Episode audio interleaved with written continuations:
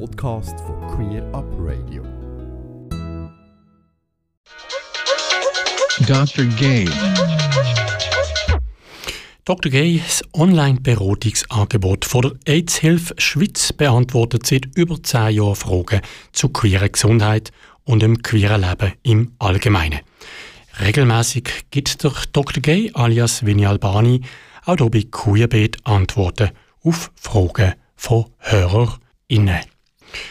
Heute geht es um das Thema Infektionsrisiko beim Blosen und bei Speichelkontakt mit Wunden. Der Luca ist 27 und hat dem Dr. Gay folgende Frage geschickt. Lieber Dr. Gay, ich hatte anonym Sex und wurde von einem fremden Mann geblasen.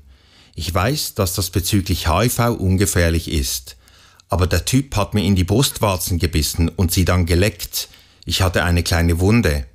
Ist das ein HIV-Risiko? Lieber Luca, die von dir beschriebene Situation ist aus mehreren Gründen kein HIV-Risiko. Eine Wunde ist nur bei einer tiefen und frischen Fleischwunde eine mögliche Eintrittspforte für HIV. Das heißt, wenn ein Zugang zu den Gefäßen besteht. Ein HIV-Risiko besteht nur dann, wenn infektiöse Flüssigkeit, zum Beispiel Sperma oder Blut, in die Wunde kommt. Speichel ist keine infektiöse Flüssigkeit. Wichtig für dich zu wissen, sich bloßen lassen ist nur bezüglich HIV kein Risiko.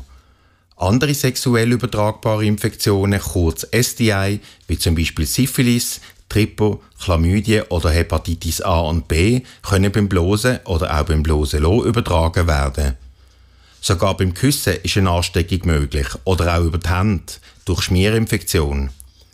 Was du machen kannst dagegen, wenn du Sex mit wechselnden Partnern hast, lass dich regelmäßig auf die gängigsten STI testen, auch wenn du keine Symptome hast. Und lass dich, wo es möglich ist, impfen. Test- und Impfempfehlungen und viele andere Informationen zur queerer Gesundheit findest du auf der Webseite von Dr. Gay, drgay.ch. Wenn du nichts willst verpassen und wenn du magst, folg doch Dr. Gay auf Instagram, TikTok oder Facebook. Ich bin der Vinny Albani von Dr. Gay. Bleibt gesund und Peace.